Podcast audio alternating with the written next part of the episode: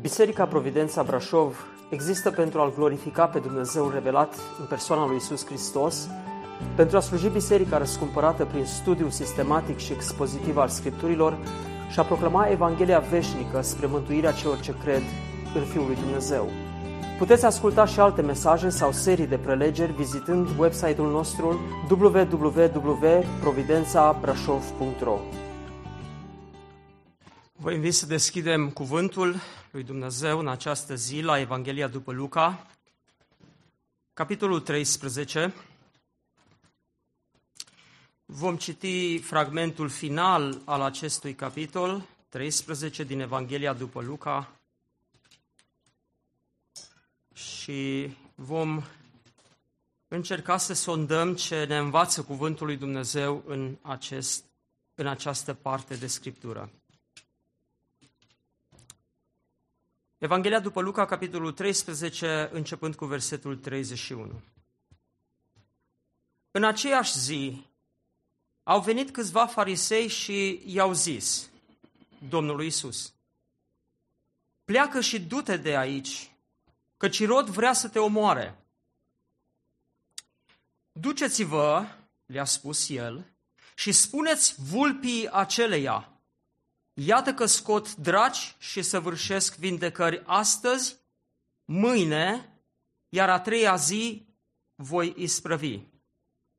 Dar trebuie să umblu astăzi, mâine și poi mâine, fiindcă nu se poate ca un proroc să piară afară din Ierusalim.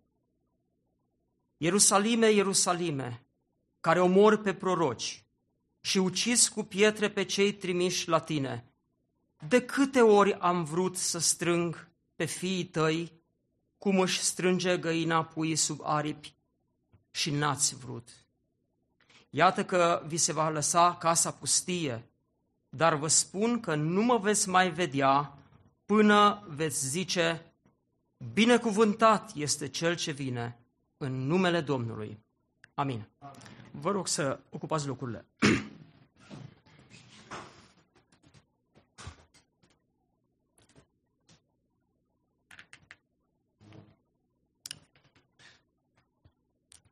Cei mai mulți dintre dumneavoastră știți că ne aflăm într-una din călătorii în Scriptură, în Evanghelia după Luca. O altă călătorie în înțelegerea Scripturilor este, a fost în Cartea Geneza și acum în uh, ceea ce citim împreună din Scriptură, uh, cărțile Vechiului Testament, cărțile istorice. De aceea vreau să vă reamintesc că în Evanghelia după Luca suntem într-o călătorie și alături de Hristos facem călătoria aceasta spre Ierusalim. În Evanghelia după Luca există un moment care marchează uh, ritmurile lucrării Domnului Isus în perioada în care a fost pe pământ și după o vreme în care el a slujit și a predicat Evanghelia în partea de nord a țării Israel, undeva în zona Galilei, cuvântul ne spune în Luca capitolul 9, versetul 51, când s-a apropiat vremea în care avea să fie luat în cer, Isus și-a îndreptat fața hotărât să meargă la Ierusalim. Și din acel moment, în parcursul pe care îl facem acum, în capitolele care urmează după capitolul 9, suntem în drumul acesta spre Ierusalim. Acesta era drumul spre cruce. Este cunoscută uh, expresia uh, din uh, cultura ebraică uh, care este uh, Via Dolorosa. Dacă unii dintre dumneavoastră ați fost în uh, Israel, Știți că există un drum acolo, care, o stradă, care se numește Via Dolorosa. Această potecă, această stradă, în vremea Domnului Isus, pornea din sala de judecată a lui Pilat, numită Pretoriu, și se ducea până pe muntele Căpățânii, pe dealul Golgota. Drumul acesta a rămas în amintirea creștinilor ca fiind drumul suferinței, drumul crucii, via dolorosa. Dar cred că noi putem extinde puțin realitatea acestui drum, drumul crucii, și să vedem că întregul parcurs pe care Domnul Isus l-a făcut, de la naștere până la crucificare și la înviere, a fost drumul crucii. El a venit cu acest scop pe pământ, cu inima, cu gândul, cu mandatul acesta de a răscumpăra pe fiecare dintre noi, între care ești și tu. Și răscumpărarea aceasta nu se putea face nici cu aur, nici cu argint, nici cu pietre scumpe, ci cu sângele neprihănit curat al Domnului Isus. De aceea obiectivul Domnului Isus a fost acela întotdeauna de a se uita spre cruce. Și de la naștere, eu cred de timpuriu, el a avut această înțelegere, această intuiție uh, prin Duhul Sfânt că el a venit pentru aceasta s-a născut, ca să bea paharul acela al suferinței și să își dea viața ca răscumpărare pentru mulți. De aceea crucea a fost întotdeauna obiectivul său, drumul crucii. Ei bine, dragii mei, aici este chiar o primă lecție pentru noi. Ca Domnul Isus, noi trebuie să umblăm pe drumul crucii.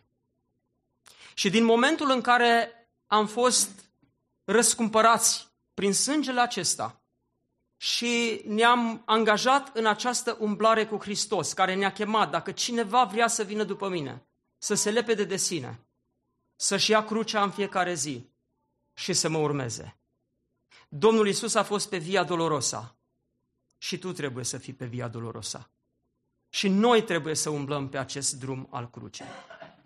E bine, pe acest drum al crucii, prin care Domnul Isus se îndrepta spre Ierusalim, în fiecare zi, și aș spune în fiecare ceas, se întâmpla ceva, ceva semnificativ, ceva important, de greutate colosală.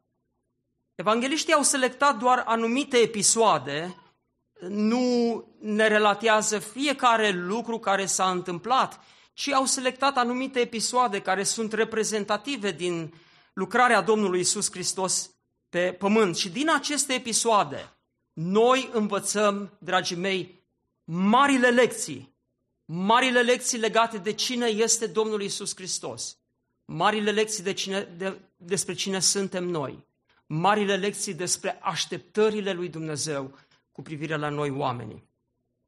E bine, iată, textul la care am ajuns este introdus uh, cu un pasaj înainte, în capitolul 13, versetul 22, unde ni se reamintește că Domnul era pe acest drum al crucii. Și ni se spune, Iisus umbla prin cetăți și prin sate, învățând pe norod și călătorind spre Ierusalim. Ei, ce se întâmplă? Într-una dintre zile, Domnul Iisus Hristos vorbește poporului și spune, străduiți-vă să intrați pe poarta cea strâmtă, căci vă spun că mulți, mulți vor căuta să intre și nu vor putea. Dacă vreți să înțelegeți cuvântul acesta, intrați pe internet și ascultați mesajul de data trecută. Ei, în aceeași zi, când Domnul Iisus venea cu această provocare spre oameni, ne spune Scriptura că au venit câțiva farisei și i-au zis, pleacă și du-te de aici, căci Rod vrea să te omoare. Fariseii reapar în peisaj. Apar cam des, nu-i așa?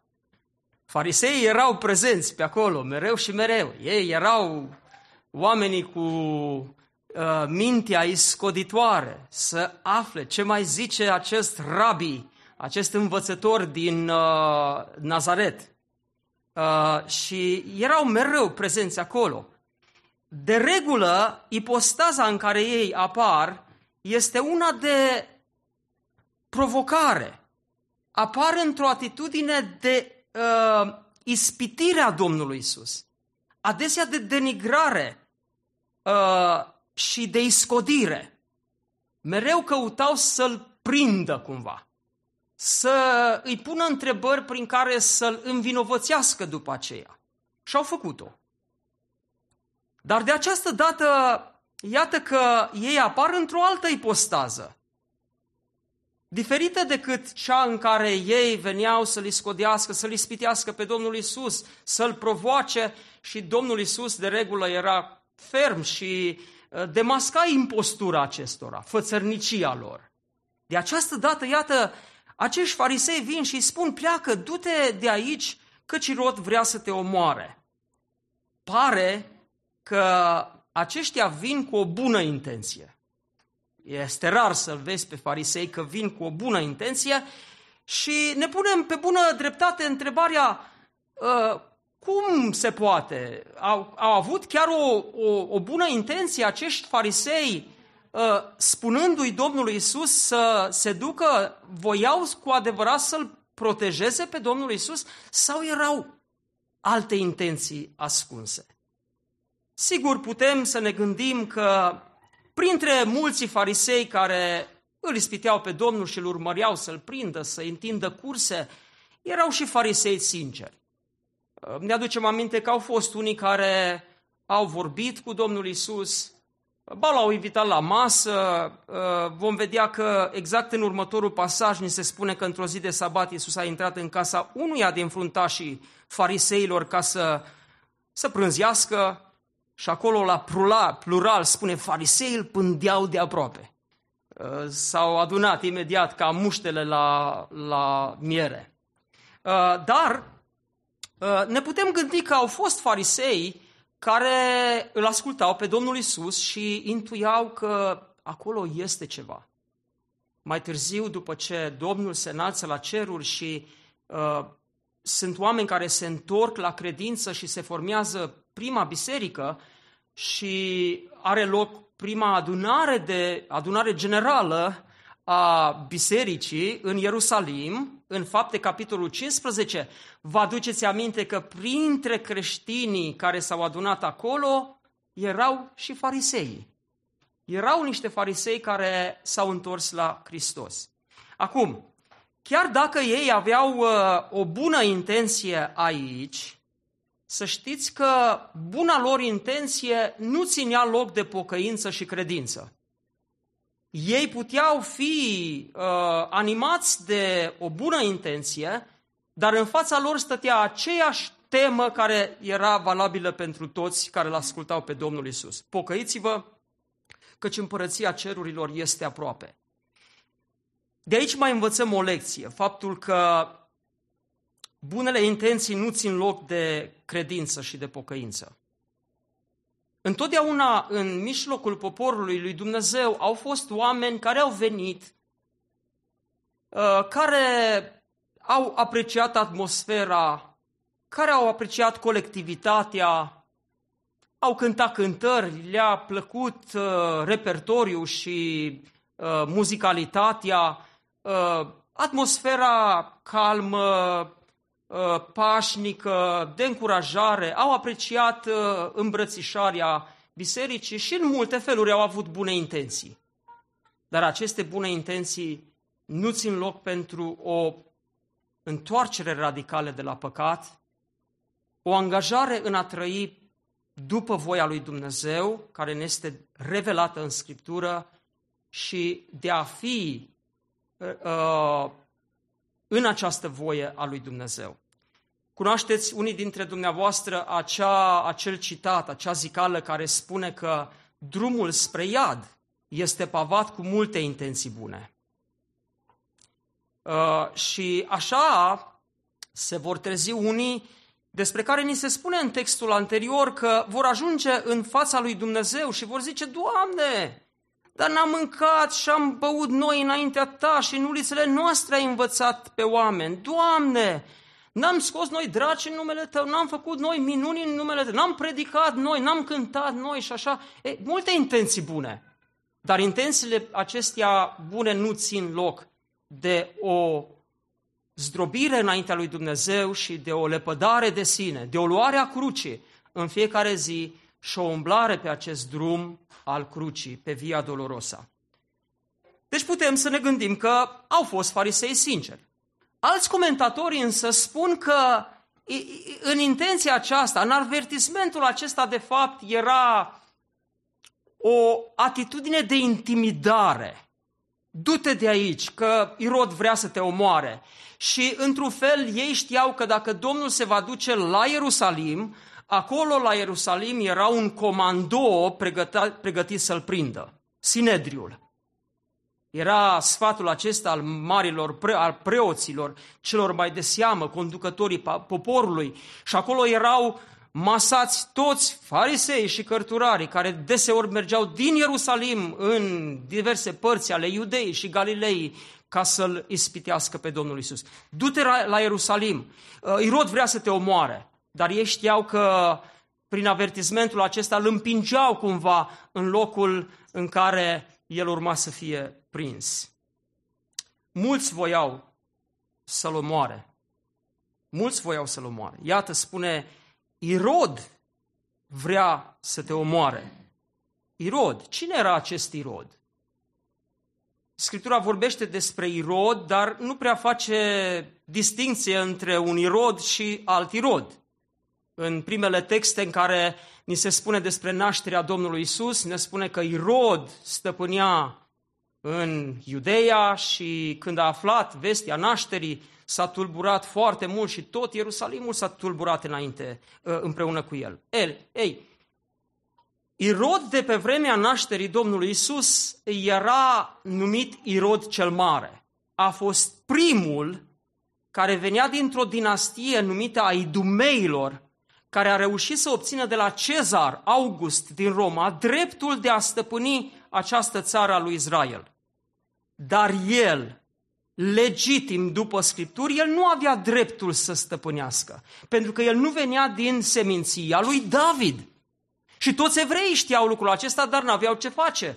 Din moment ce uh, Cezar i-a dat acest mandat de stăpânire, ei trebuiau să accepte un idumeu, adică un edomit, pe tronul lui Israel și cu greu a putut să facă față la aceasta.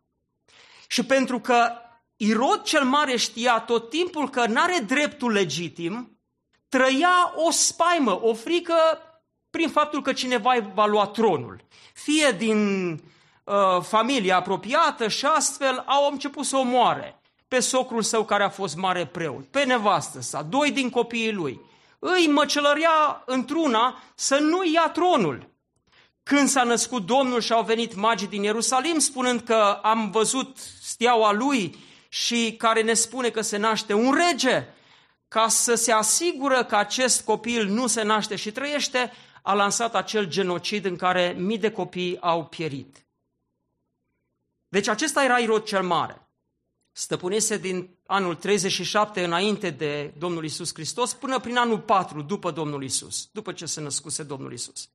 Când el a murit, el a lăsat în urmă trei fii și a împărțit această zonă pe care o stăpânise între cei trei fii. Unul dintre ei a fost Archelau, care a stăpânit în Iudeia, în Samaria și Idumeia. Al doilea a fost Filip, care a stăpânit în partea de nord, a cărui capitală era Cezarea. Vă amintiți, în Matei 16 ni se spune despre cezarea lui Filip. Și al treilea, Irod, al treilea era Irod, care luase numele tatălui său, dar ca să se deosebească, i-au zis Irod Antipa. Acesta este acest Irod care voia să-l omoare pe Domnul Isus. El stăpânea în Galileea și în Pereia, partea de, partea de nord. Irod, acesta, ca și tatăl lui, era frământat că cineva ar putea să ia puterea moștenise de la tatălui această fobie. De aceea căuta să-l omoare. Și știți pe cine a mai omorât acest irod Antipa? Pe Ioan Botezătorul. Pe Ioan Botezătorul i-a tăiat capul. Și acum când a auzit că Domnul predica același mesaj, pocăiți-vă căci împărăția cerurilor este aproape, și a cam pierdut mințile, că la un moment dat a spus, ă, Ioan acela căruia eu i-am tăiat capul, a înviat din morți. Și de aceea uh, se întâmplă aceste lucruri. Uh, el era deja puțin, uh, uh, își, își pierduse firia pentru că, iată, era urmărit de aceste coșmaruri. Deci, fariseii au folosit acest uh, șiretlic prin care să-i spună Domnului Isus să plece, căci Irod voia să-l omoare. Este foarte posibil să fi fost, într-adevăr, în intenția lui Irod uh, de a-l omorâ. Dar haideți să ne uităm acum la răspunsul Domnului Isus. Cum răspunde Domnul Isus acestei, uh, acestui avertisment sau intimidări? Iată ce spune. Duceți-vă, le-a spus el, și spuneți vulpii aceleia. Acum, aici este ceva. Domnul Isus intuiește că acești farisei erau cam în cârdășie cu Irod. Că nu ajungi la Irod așa, dar Domnul le spune, duceți-vă, știu că sunteți informatori ai securității lui Irod. Duceți-vă și spuneți-i lui Irod. Știu că stați la masă cu el și plănuiți și voi pe acolo. Duceți-vă, spuneți-i lui Irod așa. Și cum îi spune? Duceți-vă și spuneți vulpii aceleia. Ei, este, replica aceasta este surprinzătoare, dacă nu chiar șocantă. De ce Domnul Isus folosește un astfel de apelativ? Vulpe. Ați folosit vreodată un astfel de apelativ? Nu prea. Uh, poate mai zicem vulpoaico. Da? Și reato. Și folosim uh, apelativul acesta. Eu am avut un coleg drag din Republica Moldova cu care am stat în cameră și îl chema Vulpe Nicolae. și acum eu, uh, pentru că știți cum, se folosesc tot felul de moduri în care să-i folosești numele. Eu întotdeauna i-am zis Nicu, Nicu și m-am ferit să nu folosesc uh, numele de familie. Pentru că putea fi utilizat adesea cu o nuanță uh, denigratoare, peiorativă, dar să folosești întotdeauna pozitiv e, e bine. Acum, replica aceasta este cu atât mai interesantă și surprinzătoare pentru că vă aduc aminte că în lege era stipulat foarte, foarte clar în Exod 22 cu 28 că n-ai voie să vorbești de rău pe împăratul. Și ne se aduce aminte și în Eclesiastul 10 cu 20 că un demnitar nu trebuia să fie atacat prin cuvinte grele sau rele. Ce face Domnul Isus aici? Calcă legea? Am stat și m-am frământat și eu. Și mi-am dat seama de un lucru și sunt de acord cu cei care spun că, într-adevăr, legea cerea evreilor să respecte autoritățile locale, și în toată povestea aceasta era o singură excepție a unuia care avea dreptul să pună degetul pe rană și să fie sever. Dumnezeu. Dumnezeu avea dreptul să-l certe pe împărat. Dumnezeu avea dreptul să-l ia de urechi pe împărat. Și să-i spună și vulpe și uh, alte apelative, pentru că de multe ori era legitim. Oamenii aceștia erau oameni care lucrau împotriva lui Dumnezeu. Tot comentatorii ne spun că în vremea aceea uh, folosirea acestei expresii, vulpe, era un mod de a spune cuiva nu te crede așa de important. Vulpia, în cultura evreiască, era un animal de clasa a treia, nici măcar de clasa a doua. Și fariseii au vrut să vină să-l sperie, că Irod uh, vrea să-l omoare. S-a speriat Domnul? Nu și a spus, uite, vulpia asta, care e inofensivă, e vicleană, e șmecheră că a luat o putere nelegitimă și face tot felul de pârghii și voi toți evrei știți că e în mână-mână cu, uh, uh, uh, cu stăpânii din Roma. Eu funcționez, voia Domnul Isus să spună prin aceasta, pe o altă agendă. Nu mor eu când vrea Irod să mă omoare. Timpul lui Irod nu este timpul meu. De aceea el chiar amintește în momentele următoare că vor trece două, trei zile și lucrurile vor merge înainte.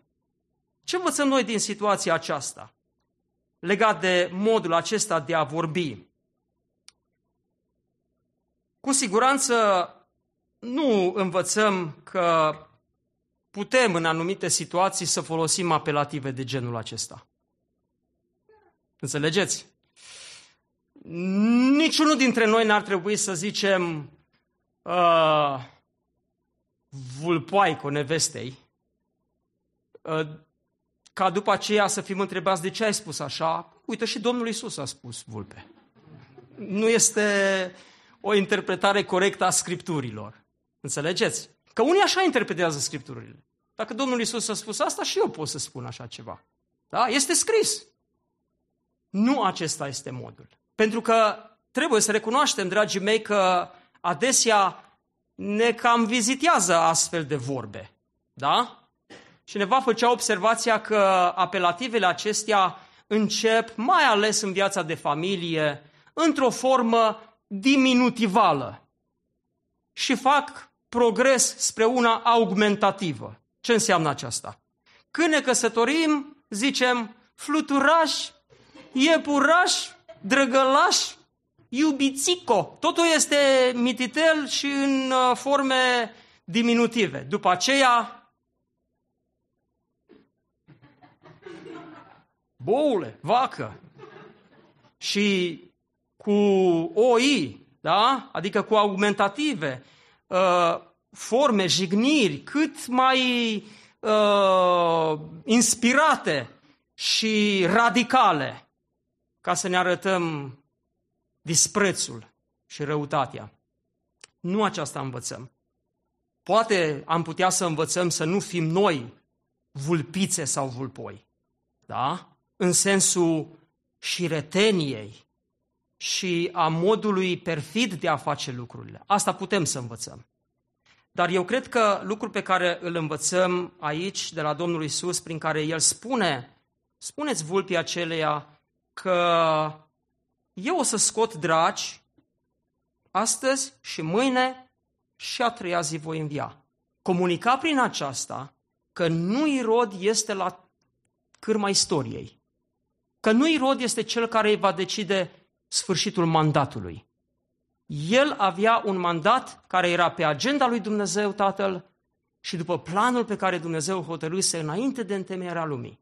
Să meargă la Ierusalim și să fie un timp în care el să-și dăruiască viața. Este un mod interesant și noi trebuie să înțelegem nuanțele acestea din contextul în care sunt ele pentru a putea să interpretăm corect Scripturile. Deci Domnul Isus nu este intimidat, El răspunde cu fermitate și anunță profetic ce se va întâmpla. Iată să ne uităm la cele două uh, expresii pe care le folosește. În primul rând, el, el folosește această expresie. Iată că scot dragi și fac să, uh, vindecări astăzi și mâine și a treia zi voi isprăvi. Dar ne putem gândi că Domnul Isus spunea că stați liniștit, încă trei zile mai stau pe teritoriul Galilei, spuneți lui Rod că voi pleca, nu-i cazul să vină după mine și liniștiți-l.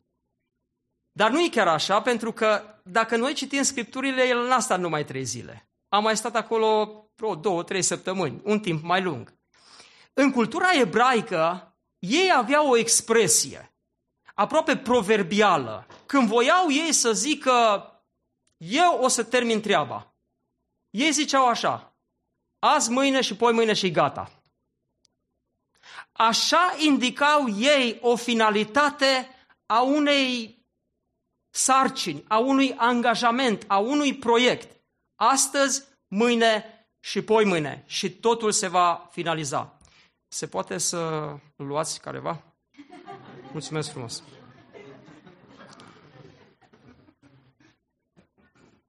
Deci astăzi, mâine și poi mâine și uh, lucrurile se vor finaliza.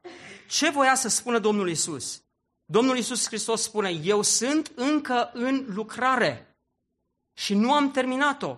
Spuneți-i lui Rod că o voi finaliza și voi face tot ce trebuie făcut până voi termina. Domnul Isus anunța apropierea împlinirii mandatului său. Uh, astăzi, mâine și poi mâine și tetelestai, s-a isprăvit. Am terminat lucrarea.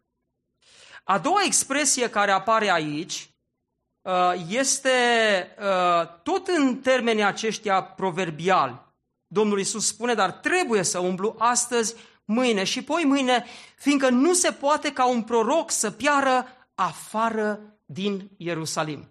Și acesta era tot un proverb folosit în uh, uzul curent al limbii în cultura ebraică. Ce spunea proverbul acesta? Acest proverb spunea că era o istorie lungă a profeților lui Dumnezeu, a emisarilor oficiali ai lui Dumnezeu, trimiși la Israel, ajunși în Ierusalim, care au fost luați de conducătorii evreilor și omorâți. Cei mai mulți dintre ei au fost omorâți cu pietre, cum ne spune aici. Ierusalime, Ierusalime, care omori pe proroci și ucis cu pietre pe cei ce te trimit. În cartea cronicilor ne se spune despre Zaharia care a venit și a, uh, a anunțat poporul de judecata lui Dumnezeu, l-au târât. Acolo în templu l-au omorât cu pietre. Isaia a fost omorât în Ierusalim, băgat într-un copac gol în interior și apoi cu fierăstrăul tăiat în două. Și mulți alți profeți care au fost omorâți în Ierusalim. Și rămăsese vorba aceasta printre evrei că Ierusalimul este mormântul prorocilor. După cum și în anumite biserici s-a dus vorba că sunt mormintele păstorilor. Așa se vorbește între colegi câteodată. A, te duci să păstorești în biserica aia, nu știi că este mormântul păstorilor? Ierusalimul era mormântul prorocilor și Domnul Iisus spunea profetic, astăzi, mâine și poi mâine, fiindcă nu se poate ca un proroc să piară afară în Ierusalim. Cum, cumva le-a spus, îmi voi termina bre, uh, lucrarea, dar nu știți voi, conform zicalei noastre, că un profet nu piere. Nu e omorât de Irod în Galileea, ci el moare în Ierusalim. Așadar, dragii mei, Ierusalimul era plin de sângele profeților. De aceea Domnul Isus anunță această cetate și apoi printr-o, printr-un plâns, asemenea lui Ieremia, plângerilor lui Ieremia, printr-o lamentație, vorbește acestei cetăți. Și nu numai cetății în sine, pentru că cetatea era un simbol, o reprezentare a întregului popor al lui Israel. Spunând, Ierusalime, Ierusalime care omor pe proroci și ucizi cu pietre pe cei ce te trimit, uh, pe cei trimiși la tine. De câte ori am vrut să strâng pe fiii tăi cum își strânge găina sub aripi și nu ați vrut. Ierusalime, Ierusalime, cetate criminală, dar iubită. Și spune cuvântul, ți se va lăsa casa pustie. Iată o plângere legată de Ierusalim, dar și o anunțare profetică, ți se va lăsa casa pustie. Și acest lucru, datorită respingerii, n-ați vrut. Șanse după șanse și n-ați vrut. Datorită respingerii, citim în istorie că în anul 66 țara lui Israel se săturase de acea robie grea care era sub romani și un grup de zeloți s-a ridicat și a făcut o revoltă care a ținut până prin anul 70. Și în anul 70 Titus Vespasian a luat 80.000 de soldați, s-a dus de la Roma acolo și a înconjurat Ierusalimul și l-a devastat.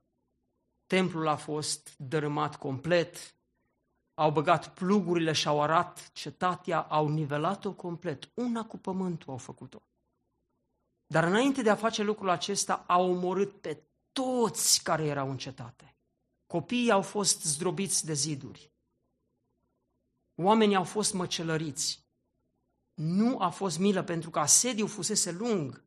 Aproape doi ani Titus a stat și a asediat cetatea și în mânia lui a nimicit pe toți, pe absolut toți.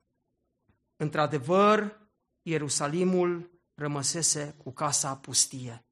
Și pentru că ei au spus înaintea lui Pilat, când, când i-a întrebat Pilat pe cine să vă slobod, pe Isus sau pe Baraba, ei au spus pe Baraba. Și cu Isus ce să fac? Răstignește-l, răstignește-l. Și Pilat, văzând nedreptatea, a luat un lighean și s-a spălat pe mâini în sens că ar fi nevinovat și spune sângele lui să cadă asupra capului vostru. Și i-au zis, da, să cadă asupra capului nostru. E bine și-a căzut. Istoria ne arată că milenii au trecut și casa evreilor a rămas pustie. Unii care au mai vizitat Ierusalim scriau în memoriile lor cum Ierusalimul era o mlaștină, era părăsită, șacalii erau acolo. Vreme de sute și sute de ani, această țară rămăsese pustie. Și Domnul Iisus spune, vi se va lăsa casa pustie și nu mă veți mai vedea până ce veți zice, binecuvântat este cel ce vine în numele Domnului. La ce să se referă aceasta? La intrarea lui în Ierusalim? La a doua lui venire? La ce să se referă? Sigur, putea fi o anticipare că Domnul urma să intre în această cetate care îl întrona în prima zi a intrării și îl răstignea peste câteva zile, spunând, binecuvântat este cel ce vine în numele Domnului și numai după câteva zile vocile s-au ridicat, răstignește-l, răstignește-l. S-ar putea să fie vorba și despre evreii care îl vor întâmpina când se va întoarce și vor zice și evreii care nu l-au mai văzut și nu-l văd pe Mesia acum, vor zice, binecuvântat este cel ce vine în numele Domnului. Dar aș vrea să vedem aici un alt principiu care ne privește pe noi, dragii mei. Când un om manifestă respingere, Domnul Iisus spune, vreau să vă aduc la mine și cu aripa mea să vă protejez, precum o cloșcă cu puii ei, să vă adun la mine și voi nu vreți. Nu vreți. Aici, dragii mei, este aceeași ofertă. Este și astăzi oferta aceasta. Vrei să vii la Hristos? Este o invitație. El vrea, te invită. Dar atitudinea poate să fie aceea de a nu vrea. Nu vreau. Și acest nu vreau nu se traduce în mod necesar printr-o negare a lui Hristos, printr-o formă de știu eu, uh, uh, condamnarea lui, această negare de a nu vrea se poate traduce prin pasivitate. Îți vezi de lucrurile tale, de afacerile tale, de planurile tale, de distracțiile tale. Și Hristos te cheamă și spune, puneți viața în rânduială. Am murit pentru tine. Ar fi de bun simț să trăiești pentru mine când un preț așa de mare s-a dat. De aceea, dragii mei, refuzul de a veni la Hristos poate să fie, în ultimă instanță, însoțit de acea lăsare, acel abandon. Adesea vă spuneam că avem așa mulți copii aici și vedeți cum vrea mama să-l ia, plânge, e un refuz, da? uh, un copil care e încăpățânat și stă jos, vii la el, vrei să-l iei și îl vezi cum trage în manșarier, tot timpul în spate. Și îl tragi și îl tragi și îl tragi și încep să simți că se roșesc uh, firele, da? Și la un moment dat zici, nu, stai acolo, știi, îl lași, îl lași în încăpățânarea aia. Nu-i bine, că trebuie să, ai, să, să rezolvi problema încăpățânării. Vă aduc aminte însă ce spune Cartea Romani, capitolul 1. Ne spune în felul acesta. Mânia lui Dumnezeu se descoperă din cer împotriva oricărei necinstiri a lui Dumnezeu și împotriva oricărei nelegiuiri a oamenilor care înnădușe adevărul în nelegiuirea lor. Romani 1 cu 18. Fiindcă ce se poate cunoaște despre Dumnezeu le este descoperit în ei înșiși. Într-adevăr, însușirile nevăzute ale lui Dumnezeu, puterea lui veșnică și dumnezeirea lui se văd lămurit de la facerea lumii când te uiți cu băgare de seamă la ele în lucrurile făcute de el. Așa că nu se pot dezvinovăți. Nu ne putem dezvinovăți. fiindcă măcar că au cunoscut pe Dumnezeu, nu l-au proslăvit ca Dumnezeu, nici nu i-au mulțumit, ci s-au dedat la gânduri de șarte? N-au vrut? S-au dedat la gânduri de șarte și inima lor, fără pricepere, s-a întunecat. S-au felit că sunt înțelepți și au nebunit. Au schimbat slava Dumnezeului nemuritor într-o icoană care seamănă cu omul muritor, păsări dobitoace, reprezentări ale lui Dumnezeu în iconografie de tot felurile, de toate felurile. Dobitoace cu patru picioare și târătoare. Și acum ascultați ce spune Scriptura. Exact în termenii în care vorbește Domnul Isus că li se va lăsa casa pustie. De aceea, versetul 24, Dumnezeu i-a lăsat pradă necurăției, să-și urmeze poftele inimilor lor, așa că își necinstesc singur trupurile. Au schimbat în minciuna adevărului Dumnezeu și au slujit și s-au închinat făpturii în locul făcătorului care este binecuvântat în veci. Din pricina aceasta, a doua oară, spune Dumnezeu, Dumnezeu i-a lăsat în voia unor patim scârboase. Care sunt? Identitatea de gen, dacă vreau să fiu femeie, eu, bărbat, o să fiu femeie. Dacă... Femeile au schimbat întrebuințarea firească a lor în una care este împotriva firii, tot astfel și bărbații au părăsit întrebuințarea firească a femeii și s-au aprins în poftele lor unii pentru alții. De aceea astăzi, într-un loc proeminent al Americii, în zona financiară, se află un bărbat cu cercei, cu fardat, rimel pe ochi și el zice că e ea. Au săvârșit parte bărbătească cu parte bărbătească lucruri scârboase și au primit în ei înșiși plata cuvenită pentru rătăcirea lor. Sida este o formă prin care și-au primit unii plata. Fiindcă n-au căutat să păstreze pe Dumnezeu în cunoștința lor, Dumnezeu i-a lăsat. A treia oară în voia minților blestemate. Și citiți din nou o listă lungă de lucruri scârboase pe care le-au făcut. Așadar, dragii mei, refuzul nu este niciodată o poziție de neutralitate. Refuzul Evangheliei, refuzul primirii lui Hristos înseamnă un drum periculos spre un abandon, spre o lăsare. De aceea, de aceea spune Scriptura, câtă vreme se zice astăzi, nu amânați. Astăzi este ziua mântuirii. Astăzi este ziua iertării. Și din nou facem apel la cei care nu sunt încă împăcați cu Domnul Isus. Veniți astăzi la El. Împăcați-vă cu Dumnezeu. Acceptați darul mântuirii. Pentru că dacă nu-L acceptați, Domnul Isus ne spune așa, nu mă vei vedea și nu mă veți vedea până când veți zice binecuvântat este Cel ce vine în numele Domnului.